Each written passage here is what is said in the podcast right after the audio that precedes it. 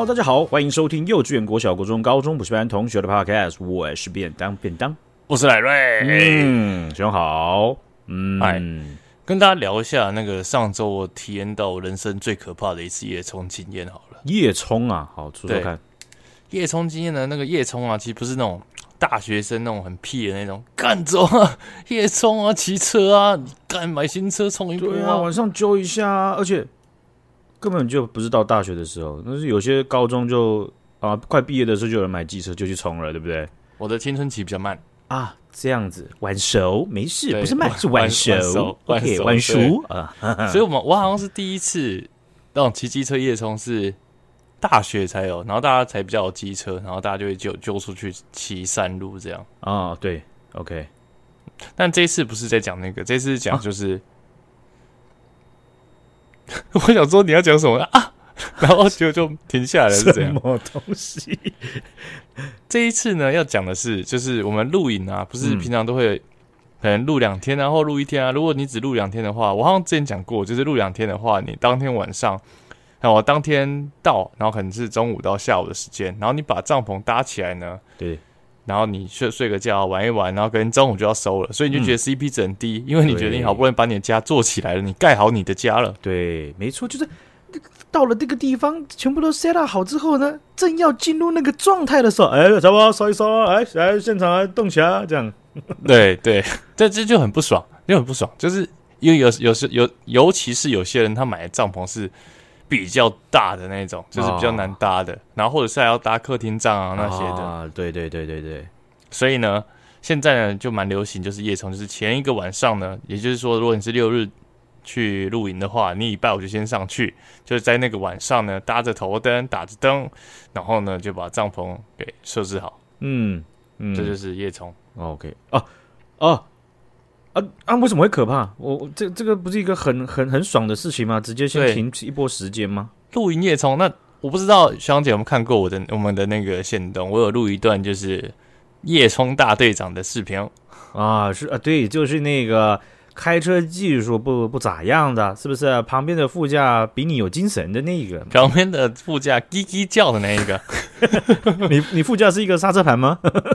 不是，我副驾是一个鸡叫。哎呀，这什么意思呢？这样子，呃，很配合，只能说很配合，一搭一唱，甚至比你配合的还好啊！是没错，是是是，那就是因为有些山路啊，到晚上的时候，尤其是比较深山的露营区，他们那个灯会很少。那基本上有些是根本就没有灯的。OK，了解。所以呢，然后你又要开那个山路，如果你又开一个很陡峭的山路，就是或者是路很小条的山路，然后你前面没有车，后面没有车，嗯，这时候你开着开着，首先你会联想到两种东西，第一个就是联想到你最近看到的新闻。哦，什么新闻？呃，某某男子啊，掉下在路中间，然后开到当地人的阿姨经过说啊。先生，我很佩服你，怎么会开这边？现在 Google Map 都会骗人啊，弄屌车啊！哎呀，我我哎，我们这边虽然这一条叫产业道路，它但它不是路呢。那是什么？那为什么叫产业道路？没有啦，有些原本以前那种，现在叫产业道路，有些地方它原本就真的是小道，或者是难难，你车开进去很难开到。一般人他们也不会主要走这条，有新的路，他们就当地人都走新的路，产业道路也很少在走。对啊，那种路就是超级小条的，所以他们那边附近的那个山村啊，或者是小村庄，就会有一些人有开那种比较好的车嘛，像是就是也不是说好比较好的车，就是有四轮传动的车，然后来救援。然后这时候你可能就要拜托当地人帮你拉出来，不然就是你要去楼下的那种道路救援，嗯，那就很贵啊。而且我看有我之前看一个 camping 版，就是。有人去救他，然后因为从山下叫那个道路救援会很贵嘛，嗯，所以他就刚好路过一个阿姨，然后说：“啊，你们怎么会一起走这边。啊，我刚好路上是一个，就是他，就是他，可恶，对，那个便当先生啊，啊，你请他来帮你拉好不好？嗯，然后便当先生就回他的小村庄里面，然后呼叫他的伙伴，OK，然后就一前一后，然后再把那台车固定住。然后前面的、后面的拉，然后前面的也是要拉直，嗯、但是它也是要同时往后去确保你的车是可以直线的往后。是有两台车一前一后吗？对，一前一后。然后你你的车会在中间。嗯。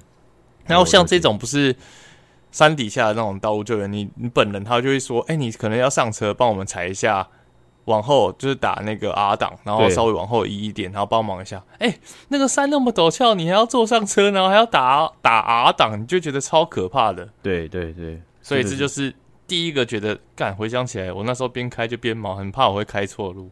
哇，你这个，你这个，你你怎么没有啊？没有公诸于世呢？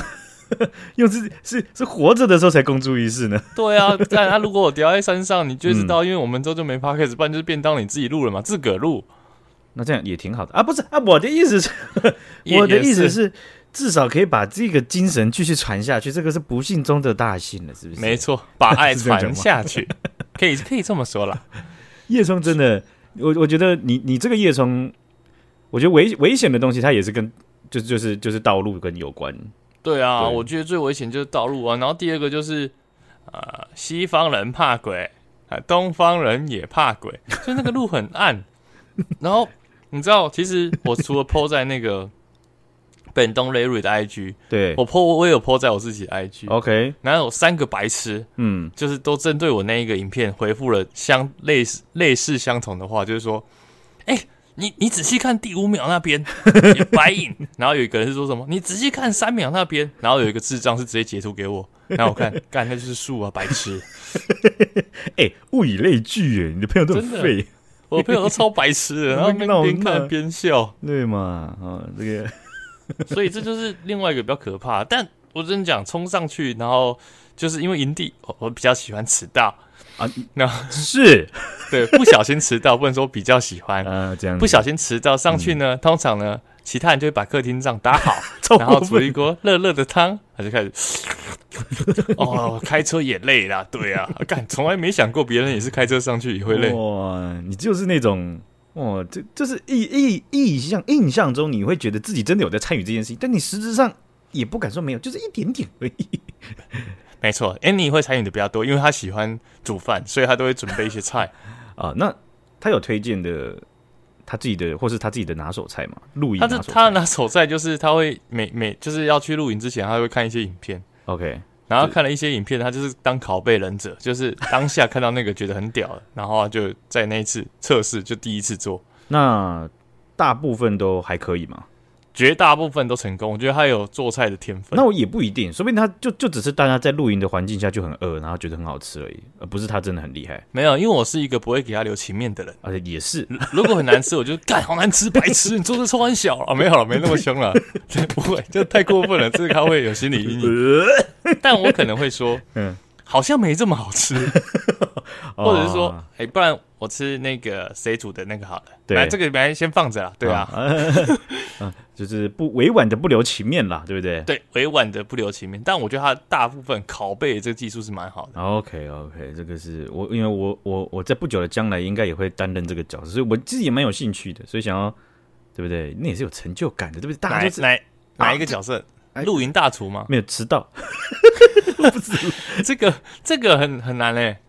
这个首先你要脸皮够厚，这这但是一开始不会想要脸皮厚，就想说这边这样，我这样抓一小时半应该可以吧？要不然一多个一小时，要不然五分钟多个一小时三十五分应该绰绰有余吧？然后就去直接迟到两小时，很有可能 塞车塞爆，很很有，而且有可能会开错路啊。这一点就真的，哎，你那那你还蛮常有道路的问题，是不是？而且对啊，而且你知道，就是最近感觉那个尖石乡那边露营很夯，没错。所以其实你礼拜五晚上，或者是你礼拜六早上，就是你要去露营的路上，其实都是会塞车的。其实我也不知道他们是不是最终目标都是坚实的山上，是但是你就会发现那个路真的是干妈 狗干塞，那个是对不对？新竹县新竹市就已经够塞了啊，还有一堆车不知道夹在里面要干嘛，大包小包，鬼鬼鬼鬼鬼鬼给灰啊！真的哎、欸，所以你这次要当露营大厨哦？没有啦，是我自己总要找事情做嘛，对不对？对，我就我我平常讲这么多话了，就是露营的时候都不是主要在讲话的那个，但我会讲话。对，对你要吃饭吗？或者是这样子啦，干太太太稀薄太隐薄了吧？稀薄，你说空气吧？对，你你们录这么高啊？没有，就真的很饿，我也不知道为什么，可能就会比较冷，因为或是。进食比较不稳定，所以你随时会感觉有点饿，有点饿，想吃点东西。哦，那就太好了嘛，吃到东西都太好了，这样。真的就是你你你你好会做啊！那时候很饿的时候，没你就我跟你讲，有个诀窍可以快速的让你的食物变美味。嗯，就表定原本表定一点要吃午餐好了，OK。你给他拖到三点才放饭啊，就有个加成了这样子。对，好饿好饿的加成。然后又是露营环境，哎，天气再冷一点，哎，你就随便搞个热汤，干你连用热开水，他们觉得哇，好好喝，这汤好有味道哦。就就加盐巴，好好爽。哎，你这个是你在山下，你先有去买猪骨来熬，对不对？没有，没有，没有，是山上的水很脏，煮出来就很浊。干，那你不会换矿泉水哦？哇，真的是山林智慧王啊！哈，真的，而且你知道，这一次我虽然有迟到一点点，OK，因为我比较晚下班，其他人有请假的就先上去。但是我到那边，我发现我不是最后一个，你知道吗？哇，这么扯了，还有人迟到？对，为什么呢？因为我们有个露营的群组，嗯，就是我们几个就是研究所的好伙伴、好朋友，然后就在这边会约。然后呢，这时候呢，我们就会连续约好几个嘛。那他呢去的那个营地，就是我们上个月去的营地。哦，直接有经验了，可以传承了。不是，是他跟我们约在新的这个营地，好比说是 B，嗯，他去到我上个月去的 A，哎，但是我们是约在 B，这种人真的是会想要把他压在柏油路上脸撸一撸，哎。看他，而且很屌，那是在两座超远的山头，他开过来要一个小时四十分，而且那时候已经九点四十还九点五十了，而且路超黑的，啊，那也还是得开。对啊，那也不能。但是我在想，如果是我的话，我会怎么办？嗯，我可能会直接下山呢、欸。你直接回家吗？直接回家，然后隔天早上白天那个路好开点再来，不然很累。然后我怕会有危险啊！你的你你的生理的这情况真的是这样了，就是比较疲劳驾驶真的会比较好了，真的是。我也我也觉得，而且这也不是我的生理情况吧？大家都是吧？你比较容易嘛？真的，干我真的超容易。我我真我真的是觉得这样了，因为因为我自己一呃，我不是说全部人都跟你不一样，我说假如说以我跟你来对比的话，没关系啊，我就是这么特别。我也很特别，我有办法在开车的时候跟。好好，那这这这蛮特别。对我我是我跟不是一直维持开车这个动作，而是我可以把专注力摆在那边，但是就是有点像加班了，就是你你你的精气神消耗会是一点三三倍。哦，你真的很强，你已经可以跟那个小黄司机组成联盟啊！是也不，你们都有同样的技能啊，先不要啊。但是如果我是当小黄司机的话，我应该会是呃。有没有想讲那种五颗星的？但是我后来发现，我 Uber 里面司机打给我的分数是四点九二颗，平均四点九二。你有去当过 Uber 司机啊？没有，就是你是乘客，你也会被打分数啊。那为什么你只你为什么会被扣？嗯、呃，你没有这种经验吗？就是有时候你上你你上车，你就觉得整个整个人人或情况，就是对对他就是会觉得不怎么讲，臭气不相投。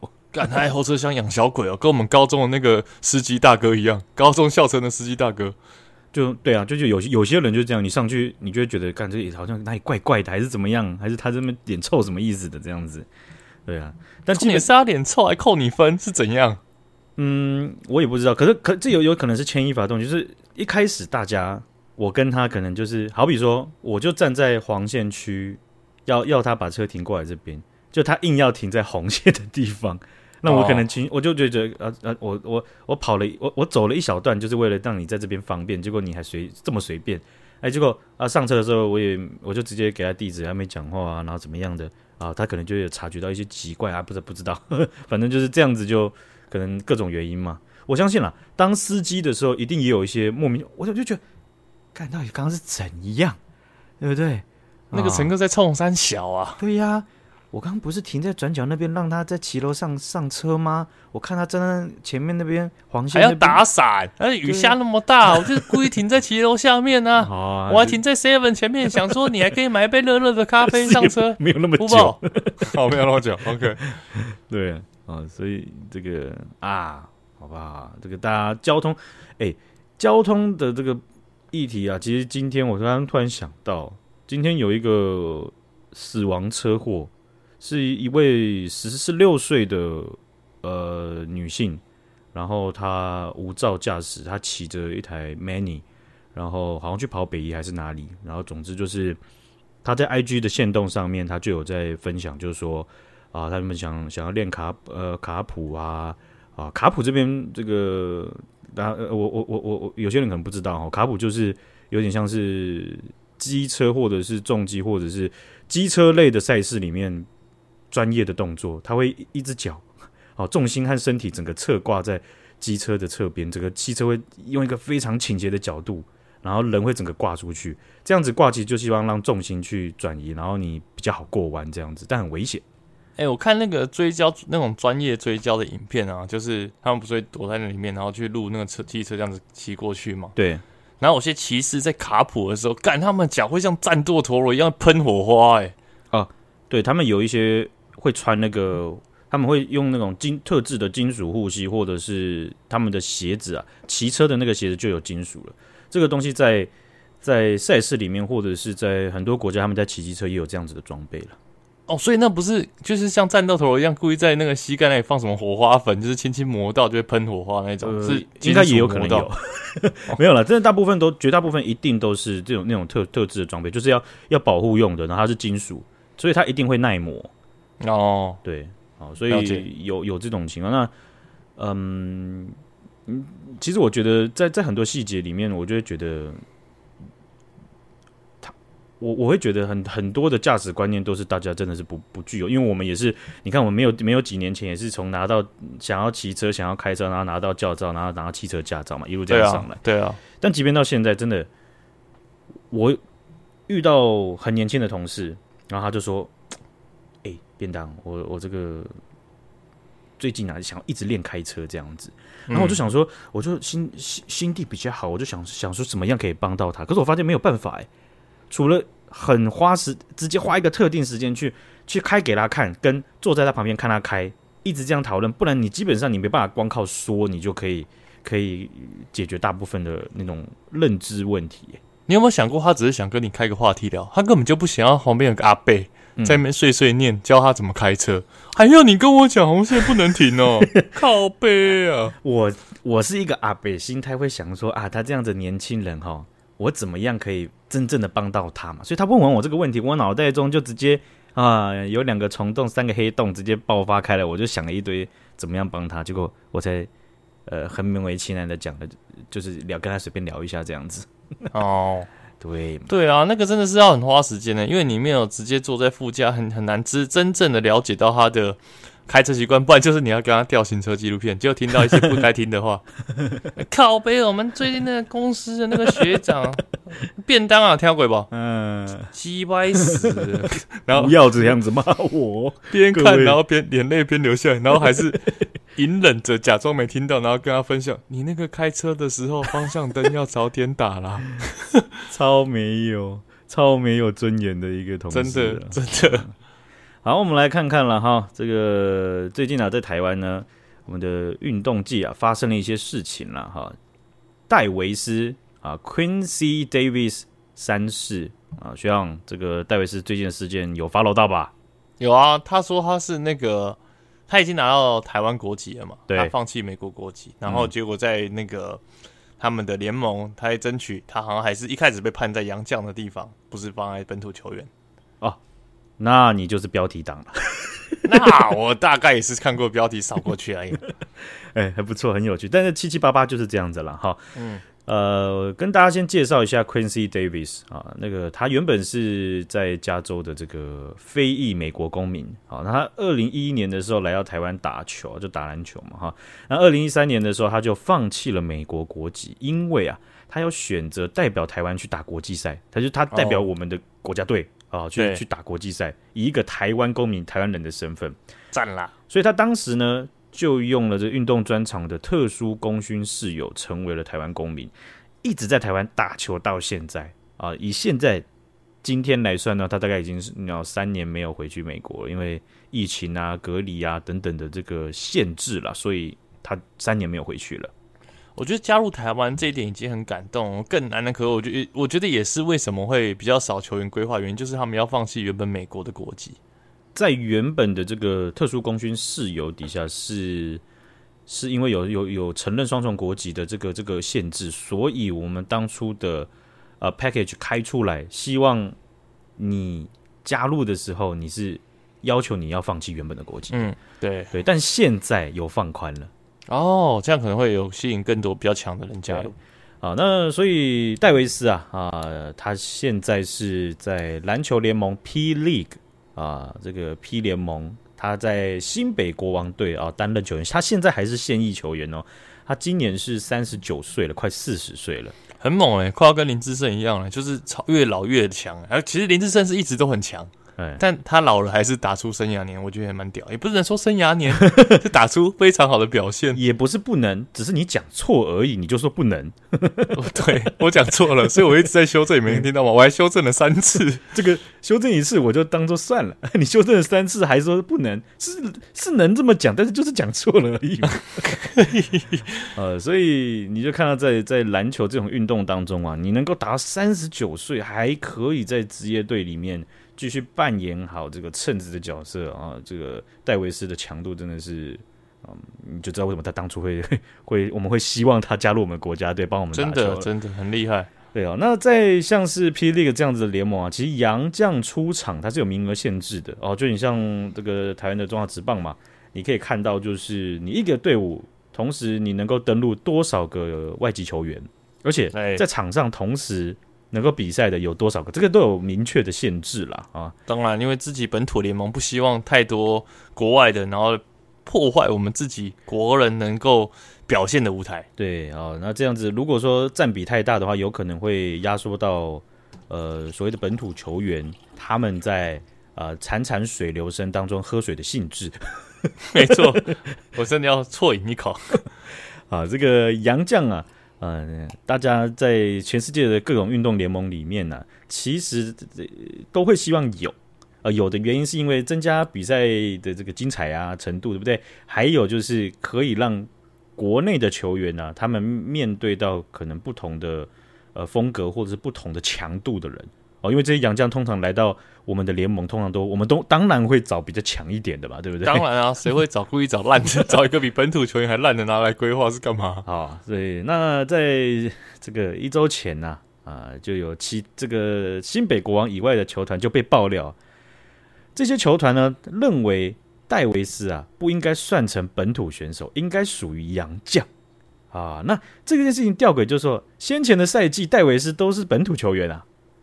哎、欸，为什么？欸、为什么？怎么突然呢、啊？对啊，为什么他是本土球员呢？学啊，因为他有台湾国籍呀、啊，嘛。所以这件事情呢，在很多球迷的眼中，就你你你要不要听听看你现在讲什么？对啊，这很奇怪，就是这个不用去很复杂的逻辑推演呢，就是你光我们一问一答就可以得到一个结论，就是对嘛？这么简单的一个推论，而且这个事情会是说，好，那他不算本土球员，那请问他有其他国籍吗？没没有对吗？你要你要怎么解释？所以这件事情呢、啊，他的风声出来被爆料出来的时候，很多球迷都直直直接直直就是跳脚的，好不好？这不能接受的啊！那这件事情呢、啊，新北国王啊，这个球他们的球团呢，就捍卫戴维斯他的球员的身份了哦。那戴维斯也也有表也有在媒跟媒体表示，就是他其实还蛮惊讶而且失望的，而且他。他在听到这件事情的当下，他其实有萌生想要直接直接退役的念头了，就不打了这样子。哎、欸，我觉得这真的超级受伤。你为一个国家的篮球奉献那么多，对，然后叫他们联合冲康你，哎、欸，你就不是啊，啊？我管你有没有其他国家国籍，嗯嗯，啊，不行，洋将。那霹雳的这个联盟呢，他们在排山倒海球迷的谩骂之中啊，在九月二十五号的时候发了声明稿。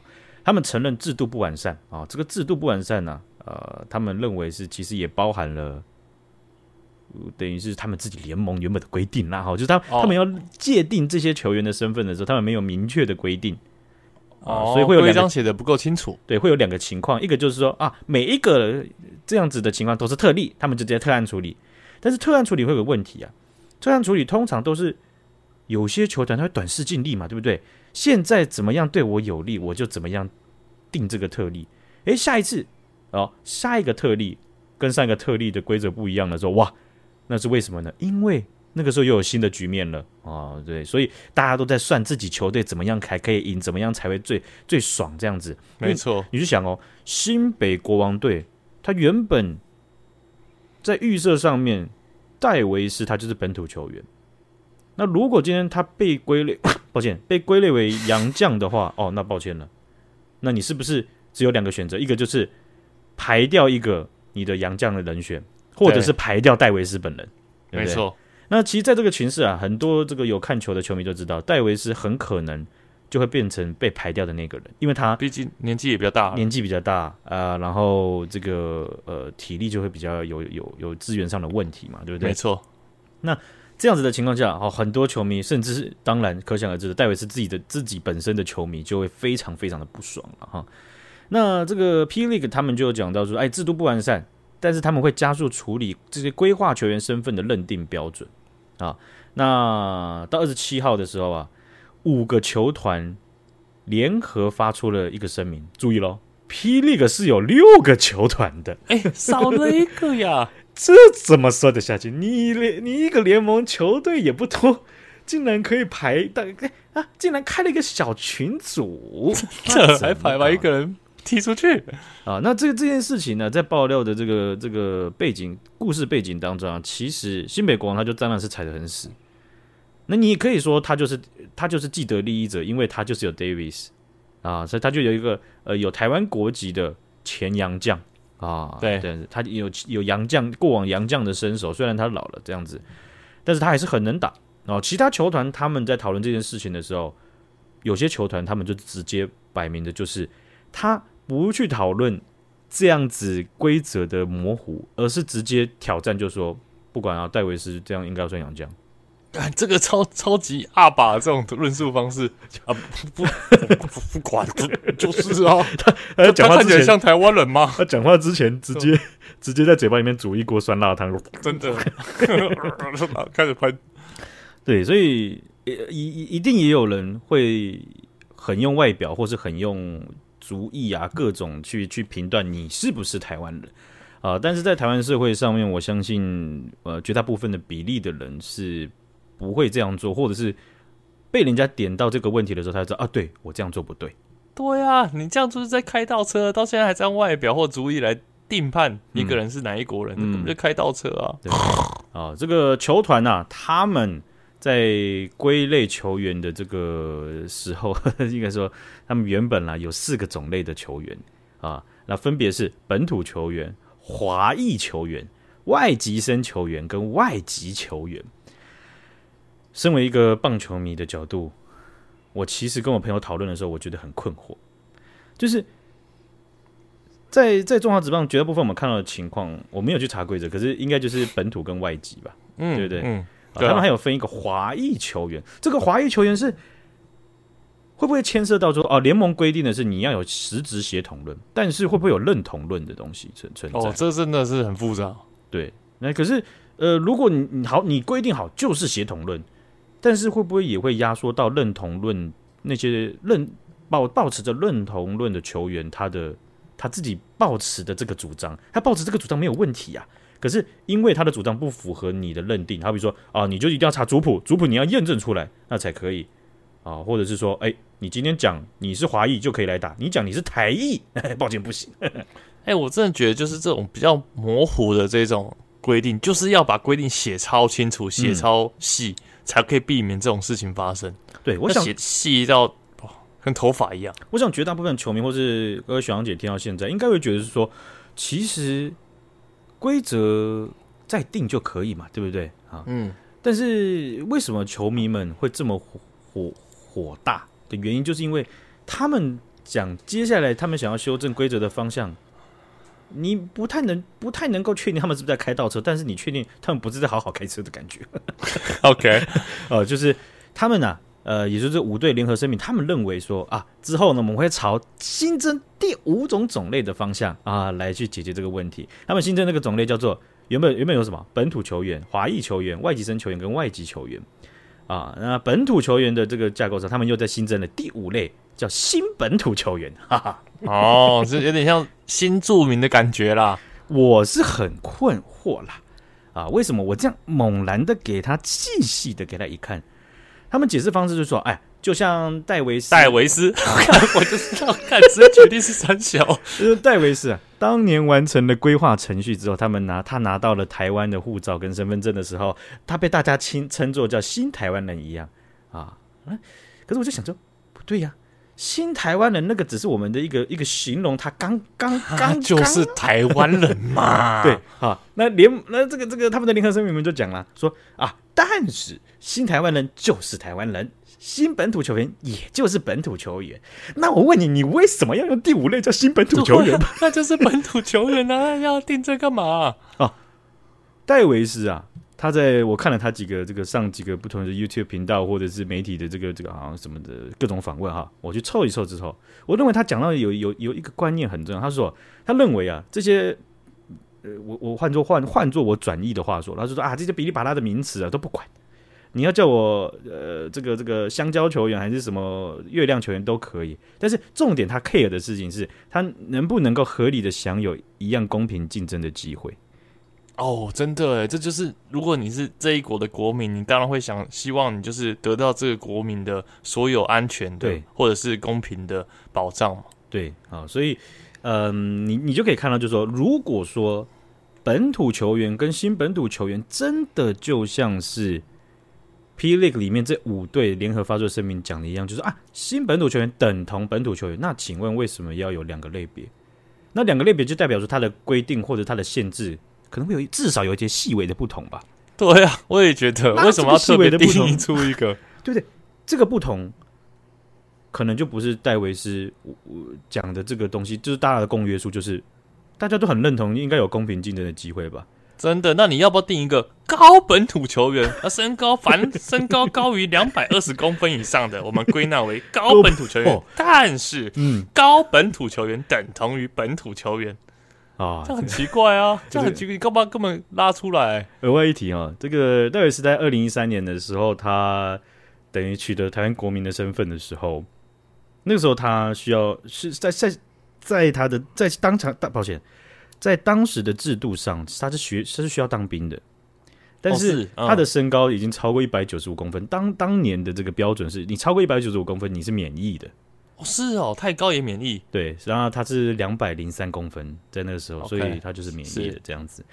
那呃，戴维斯有知道他这一号人物的，应该都不陌生。他其实对台湾的呃社会议题或者是国家基础议题，非常的深入研究。哦，好比方说，他在代表台湾打国际赛的时候啊，他自己曾经在 IG 上贴出一张照片，是他自己穿着。呃，代表队的球衣的，那我们在奥运上面，奥运的系统下面比赛都是用 Chinese Taipei，对不对？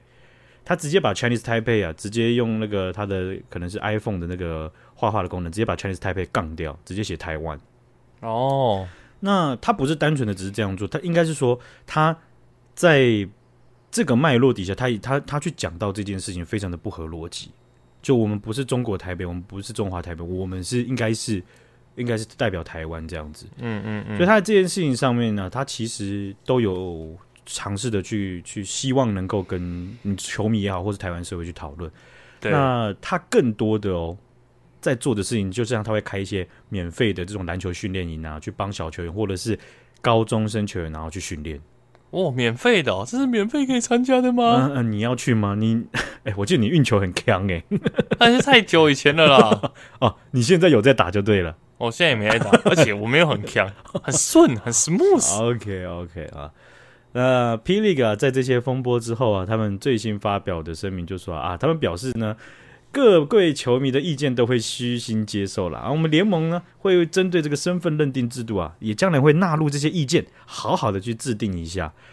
他们呢、啊，把好话讲在前面之后呢，我自己呃，这是我自己的个人看法了。他们在那个声明里面就讲到说，由于必须针对 FIBA 国际篮总规划球员定义与中华民国国际法进行全盘解释，以制定出完善的制度。巴拉巴拉巴拉巴拉巴拉巴拉这样子。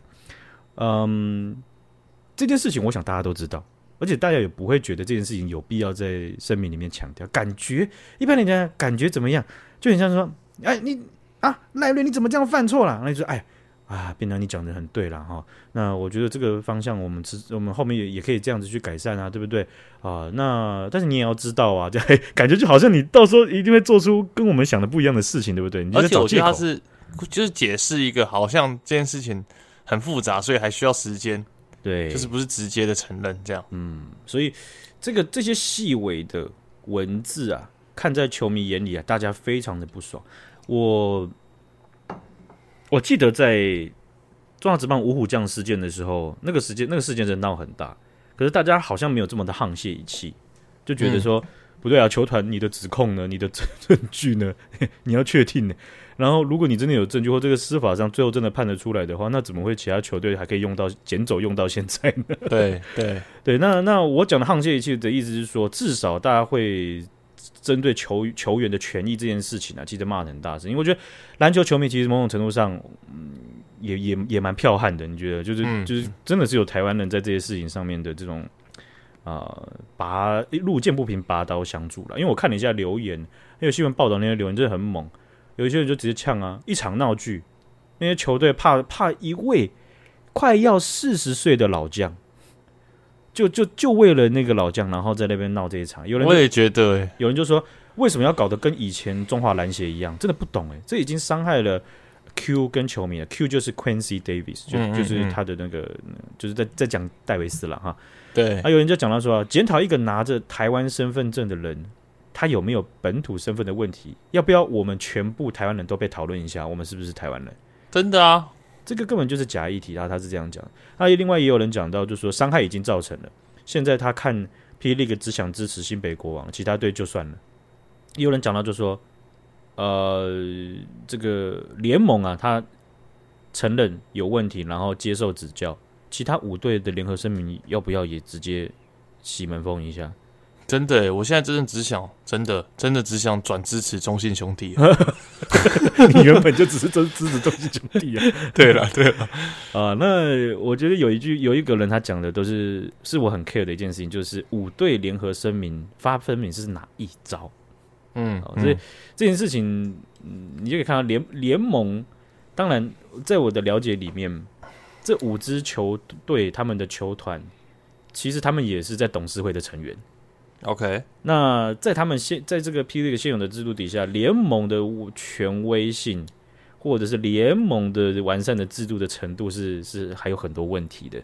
对，所以你就看到说这件事情爆发的时候，联盟它不是站在一线，然后直接的尝试让火降到最低，而是火会先烧到一个程度，然后还有奇怪的人、奇怪的球团的剧院跳出来讲奇怪的话，是是啊，所以这件事情是。很，我是觉得很离谱的啦，哈，所以这个啊，我是建议不要再多新的类别了，是真的。我也觉得是，确实。好，我们再来看一件呃事情了，因为这个大家也知道，我们这是每一集每一集之间啊，其实间隔你说两三天或者是怎么样，有些新闻刚好就在录之前发生的，那一隔可能就隔到一个礼拜，对不对？对 对，预防针先打起来，没错哈。我们来看一下这件事情呢，哈，也是。啊、很，在七月二十二号的时候，那也太久了，是不是？是啊、呃，这件事情呢，它其实发生在九月二十号。啊、呃，我们现在录音的时候是九月三十号。九月二十号的时候啊，在发生的地点在新北市新八区三重刷丁波。哦，你现在要讨论是那个新北国王吗？最近有一个 Quincy Davis 的事情，你要掉粉吗？呃，这个没想到都在跟新北有关了哈。那新北市三重啊，在九月二十号的晚间九点钟左右呢，啊，有几名的便衣警察，他们埋伏在巷弄某一某一处的巷弄，哈、啊，他们正在执行逮捕通缉犯的这个任务。嗯，那这个时候啊，这个巷弄啊，就走过去一位民众，他叫黄连顺，黄色的黄。连连连这个都不会讲的连，真假的是哪一个连？连战的连吗？连战的连啊。OK，顺就是顺利的顺，那我们就叫他阿顺好了哈。那这个阿顺啊，他是空降特战退伍退役的军人哦啊。当时他他其实也有一点年纪了，他就走出家门了，准备要去超商领钱。他走出家门啊，几公尺走走走，哎，就发现有一个彪形大汉。他就骑着机车直接挡在这个巷口，啊，就是就是像我们以前读的那种，呃，不知道我忘了那个来源是什么了啊，就是啊，此路是我开，此树是我栽，要过此路留下买路，哎，怎样？要打此路过，留下买路财啊！这个版本很多，不要觉得自己永远是正统的，拍垮不一定，不一定，嗯、不一定，是的啊啊，对。那这个彪形大汉呢，就机车这样横着一挡，直接看着对方。阿顺就觉得很奇怪啊，这个这个男子啊，照阿顺的叙述啊，大概一百八十公分。这男的男的呢，看到他一眼之后啊，直接边骂三字经边冲向阿顺。要干嘛啊？那这个这一位壮汉呢，他其实就是便衣警察。哦哦，所以他是要逮捕他啊？对，这个壮汉呢，在阿顺的证词里面，他是说未出示证件，未表明来意。他完全，嗯，他他他没有表明来意，就是说他有讲说我是警察，Okay. 但是他没有证件，他也穿的不像警察。对对。好比方说，现在我就可以讲我是警察，对，但是你没有秀出你的证据。对，好，那这个壮汉呢，他就直接啊冲过来啊，然后直接跟阿顺有肢体接触了哈。那阿顺就讲了，他自己不想惹事，当下一直问对方说你要干嘛，但是对方直接挥拳过来，直接揍阿顺，然后他一发现对方要攻击他的，他只好将对方抱住。好，这个抱住的的行为，他其实没有去特别讲啊，但是。这件事情其实是，你也可以，我我也认为说，这是可能是他跟他专业训练背景有关，对，因为其实一般人可能就被打趴了。对，你可以看到，就是说在，在在有些格斗类型的这种赛事里面，抱住对方是一个自保的方式。对对，因为他没有办法用权力或者是有效的去攻攻击你这样子，对方就觉得你有一颗感激的心，想要拥抱他，感恩的心的心。啊，这位彪形大汉呢、啊，就直接把他摔倒。在僵持之间，两个人一起跌倒哦，但是对方压在，啊、呃，应该是说他当下一第一瞬间的时候，他压在了这个彪形大汉身身上啊，这个果然是这个特战退役的了哈，从此坠入爱河、呃、也还没有啊，这个时间没那么久，但是啊，呃，以打斗的情况下的话，这样压着其实也有点久，压住对方的时候，阿顺一直问对方就说：“你是谁？你要干嘛？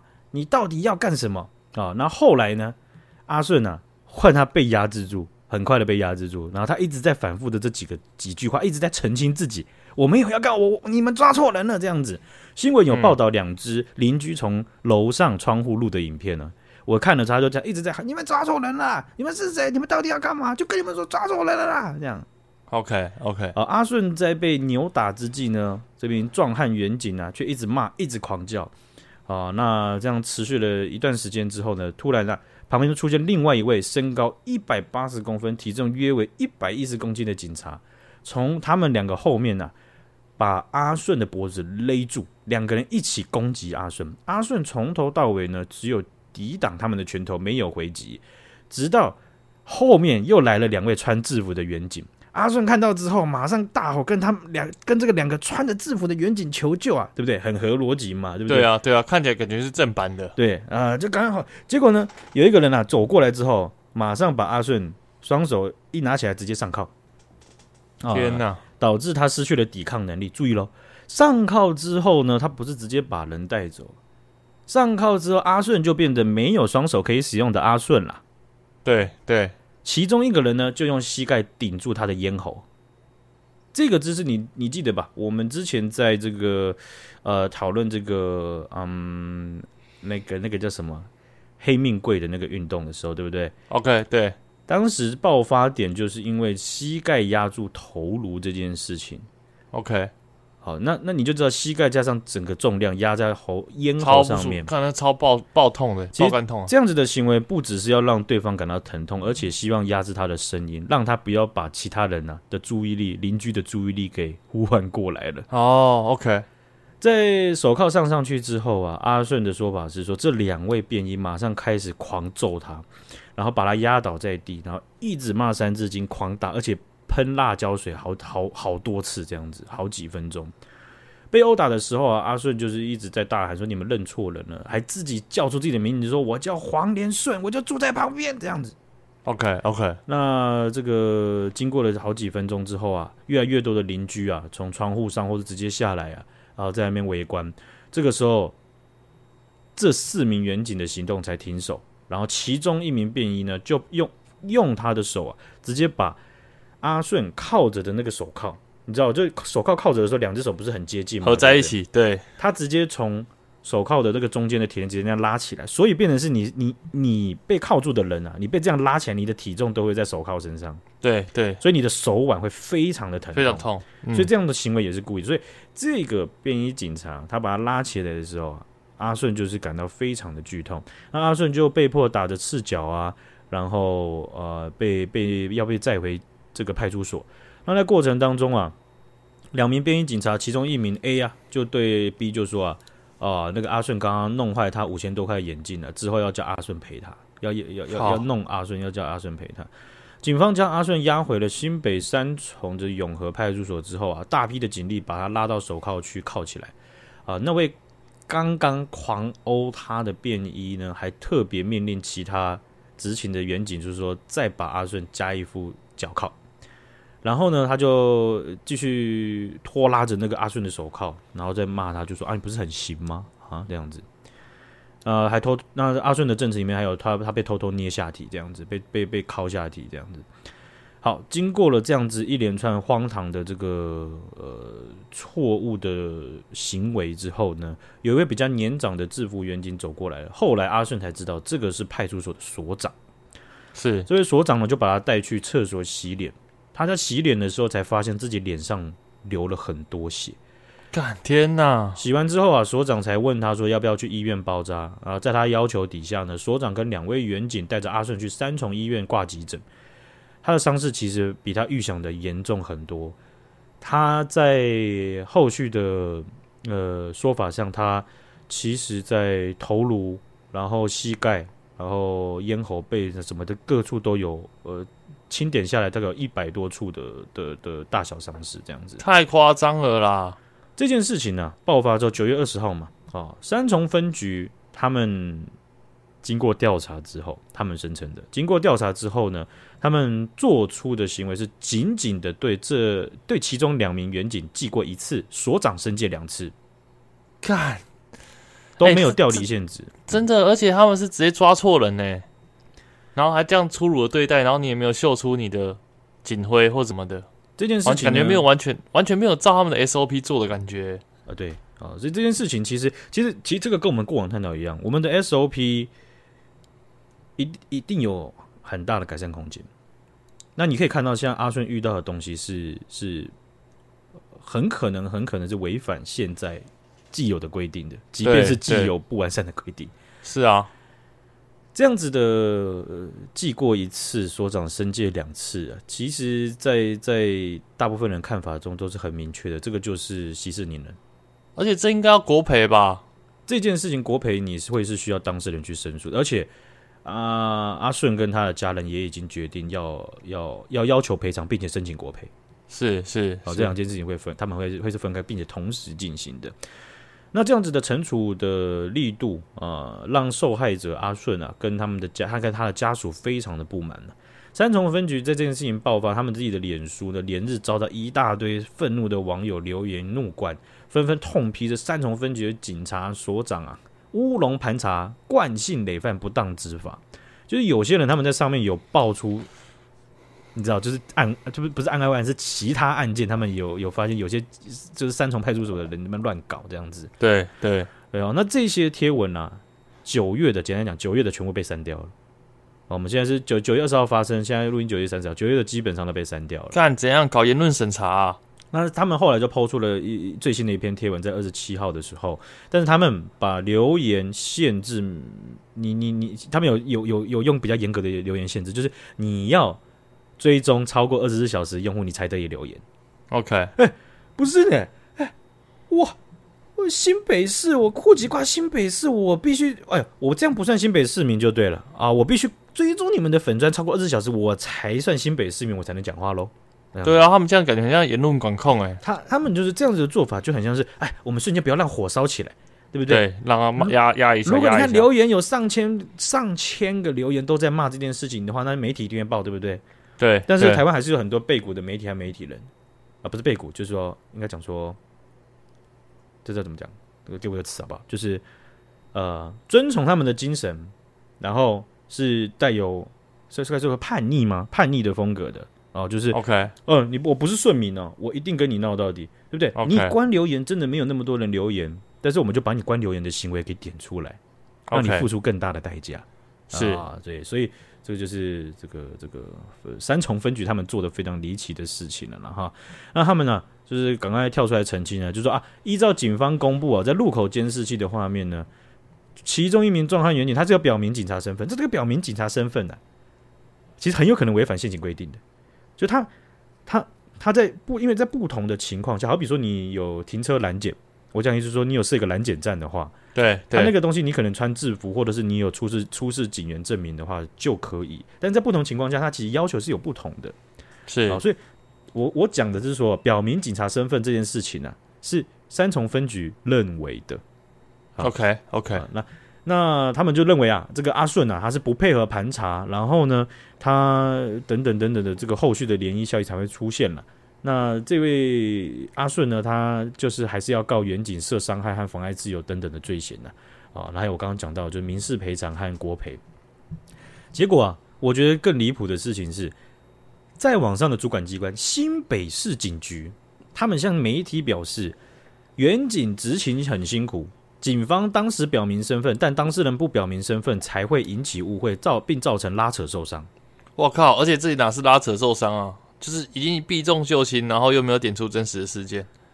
这件事情到连到主管机关，我觉得是这样，这个这个方向完全都是在走偏，就是在护航的感觉。对啊，对啊，对吧？反正就是，哎，我什么真正的事实，我就不把它讲错，把它讲的淡一点的感觉。没错，没错，让你看标题党的人呢，会不知道到底有多严重哦，就拉扯一下而已。哎呀，这个，哎呀，乖乖配合不好吗？没有犯错的话，为什么要不配合拦截？对啊，你为什么要怕啊？啊？你啊，你被拉扯一下怎么了吗？嗯，对啊，啊，你不配合，当然被拉被扯啊。好，那新北三重分局啊啊，他们当时我就看了一下那个这种新闻稿或者这种公文，我觉得真的是真很想让人吐血了哈。他就想说啊，警分局已经依法调查。那就叫不避重、不避重、不护短啊，然后他们的结果啊，竟然就是记过一次，升所长升阶两次。这件事情其实，嗯、呃，我我想应该，我不确定会不会讨论，因为这件事情就像我们之前讲的恩恩案一样，在在这些事情上面，我不会，我不会认为是需要刻意或者是刻呃，意思需要刻意的去讲政治人物的问题，或者是。刻意的去讲说啊，刻意的去不讲政治人物的问题，嗯嗯。那恩恩恩案到后面，他其实，在新北市的定调上面，就是他们并没有调查到有任何 有任何渎职或者是疏失的情况。OK，但是就没办法交代说为什么呃，在没有疏失的情况，这个小孩他即便报警要叫救护车来载，还需要超过一个小时。对啊，对，对啊，完全是，这是不符，没办法解释的。对对，但是他们自己还是觉得双手一摊，就那没有啊，没有没有这个事情呢、啊，不存在有问题的情况啊。那至于这件事情呢，已已已经已经已经有些网友他们有讲到，就是说，因为新北市我们知道，新北市长是侯友谊，他过往是警察身警察市长的这个这个光环蛮大的。对对，但是这件事情呢，呃，也不用说侯友谊，光他们的这个警警应该说警政署长黄明昭啊，他都没有出来。然后我刚刚讲到的新北市警局，他们是由他们的某一个远景发言人出来去解释这件事情。对，然后解释的东西就是：哎呀，拉扯受伤；哎呀，远景执行很辛苦；哎呀，表明身份了，但是是对方不表明身份，这样子。是是，哎呀呀，那这样就真的是很糟糕了哈。那我我特别有截录一段哈，就是说。我有我有去看这个黄连顺的这个脸书，他是开地球的，他也希望跟大家公公布在他他理解的这些事情。对，那他刚刚讲到的这些过程呢、啊，是他去叙述这些东西的。当然他，他他是他是讲出来，他绝对没有说谎，不然惨遭天打雷劈什么的哈。对，那我去我就解录一下他的，应该说说他的结论或是心得了。他讲到了，他在三十号的时候，就我们今天的时候，他发文，他说啊。他的他因为头部和胸背都是受到重创哦，担心会有后遗症，所以他除了就医之外，他在家好好的休息。那刚好他的亲人有人是护理师，所以他他他其实这部分他比较放心一点。但是他强烈的谴责说，严重的违法违纪、霸凌百姓的恶恶劣行径，竟然就一只小过。他就在讲那个便衣便衣员警啊，啊，竟然只得到一只小过，这样一只小过。不敢说是在在在跟学校的一样了啊，但是这种事情，你觉得在你的看法中，嗯、呃，你应该不会说假话吧？就是说，你觉得要调职或者是怎么样吗？其实我根本就不知道他们判罪，就是我就我是觉得他们对于记过或者是调职那些都会有一定的 SOP、嗯、或者是规定。嗯，我觉得，但我真的不确定小过对他们来说是重或轻。我觉得这就是关键点，就是说他们其实会有一个 SOP 或是一个规定，但是在这个规定里面呢，定夺要判判到多严重的，它是会有个范围的。嗯，所以判的人他很可能也是这个主管机关，你知道，就是主管机关它有分两一种，就是说主管机关成立的独立调查小组，那还是独立的，是或者主管机关内部进行调查，然后进行出来的判决啊，所以这件事情就是会会有很大的差别。那你看，就像我们理解的，我们其实不知道这个小锅到底是重还轻呢？没错。所以你就会发现说，有一些地方政府他们遇到这件事情说，哎，就是告诉你，他们就想成立一个，我就记过，我惩罚了，请你闭嘴的感觉，嗯、对不对？嗯嗯。哦，就是为了要塞大家嘴巴而记过，可是，嗯，他们还是在同样的职位，还是还是就是大大绝大部分领的差不多一样的薪水这样子，那又怎么样呢？对。对那他就继续讲到，他就说。这样子的违法乱纪，原来小老百姓的这个身体呢，心里所受到的伤害、受到的生命威胁，仅仅就只一只小过。因为阿顺他有讲到，他自己还去看心理医生之后，回到家心里才稍稍平复，不然他其实很慌、很恐慌的这样子。他说他他们不用说明来意，就可以口骂三字经，尽情殴打无辜的路人。身在民主法治的台湾，我做梦都无法想到会受到这样的对待。我一想到所有的台新北市民都有可能随机的受到我这样的遭遇，我就不禁害怕，害怕以后自己的亲人、兄弟还有朋友和无辜的人在受到相同的对待。但我只是一个普通的新北市民，这样被对待，有谁可以给我公道吗？我祈求所有希望安居乐业每一位民众帮忙发声，帮我帮我去宣传这个东西的意思啊。他说：“让我成为最后一位受害者。我们台湾不能走走倒退回头路，变成威权国家。希望我因为我的伤害。”唤起大家更重视我们得之不易的民主和法治，万分感谢。P.S. 我的版面从来只有欢乐和真相，但我被打的过程照片太血腥，我没有放上来。想要看这些照片和原况的，请请看小犬黄伟杰里面有详细的影片和照片，谢谢。天哪，太夸张了！这个我觉得探讨这些东西啊，我们为什么会常会会探讨一些这种呃类似的议题？其实。我认为这些事情的关键点就是在我们我们很需要去厘清法规和法规改善空间，还有整体的观念，因为我们社会中是一定有坏人的，对吧？这件事情绝对嘛，对不对？毋庸置疑啊！而且也会有那些坏人，他是会伤害警察的，对吧？对。还有是有些警察他本身就是坏人，这三种情况都是同时存在的。抱歉，嗯，好，所以美国。我们最最知道他们在这些方方面议题的探讨的这个资源和次数，已经时间已经拉很长了，对不对？他们呢，尝试就是在保障警察执勤的人身安全和公民的人身权益之间，尽可能的找到最好的解决方式。他们一直在想，一直在变动，一直在一直在探讨，一直在批评这样子。因为啊，在同一天呢，呃，这个我说今天我们录音的时候。台湾的这个立法院三读通过了警械使用条例，他明定的警察遇到四种情况可以直接的用枪，他不用先开枪预警警示你，OK，他就直接开了。那这个四种情况呢，其实他就大概都是讲的，就是说他是呃，可能可能当事人他是有持致命性武器、危险的物品啊，或者他在做特定的呃行为，然后是会危害到警察人员或他人的安全的时候，警方他。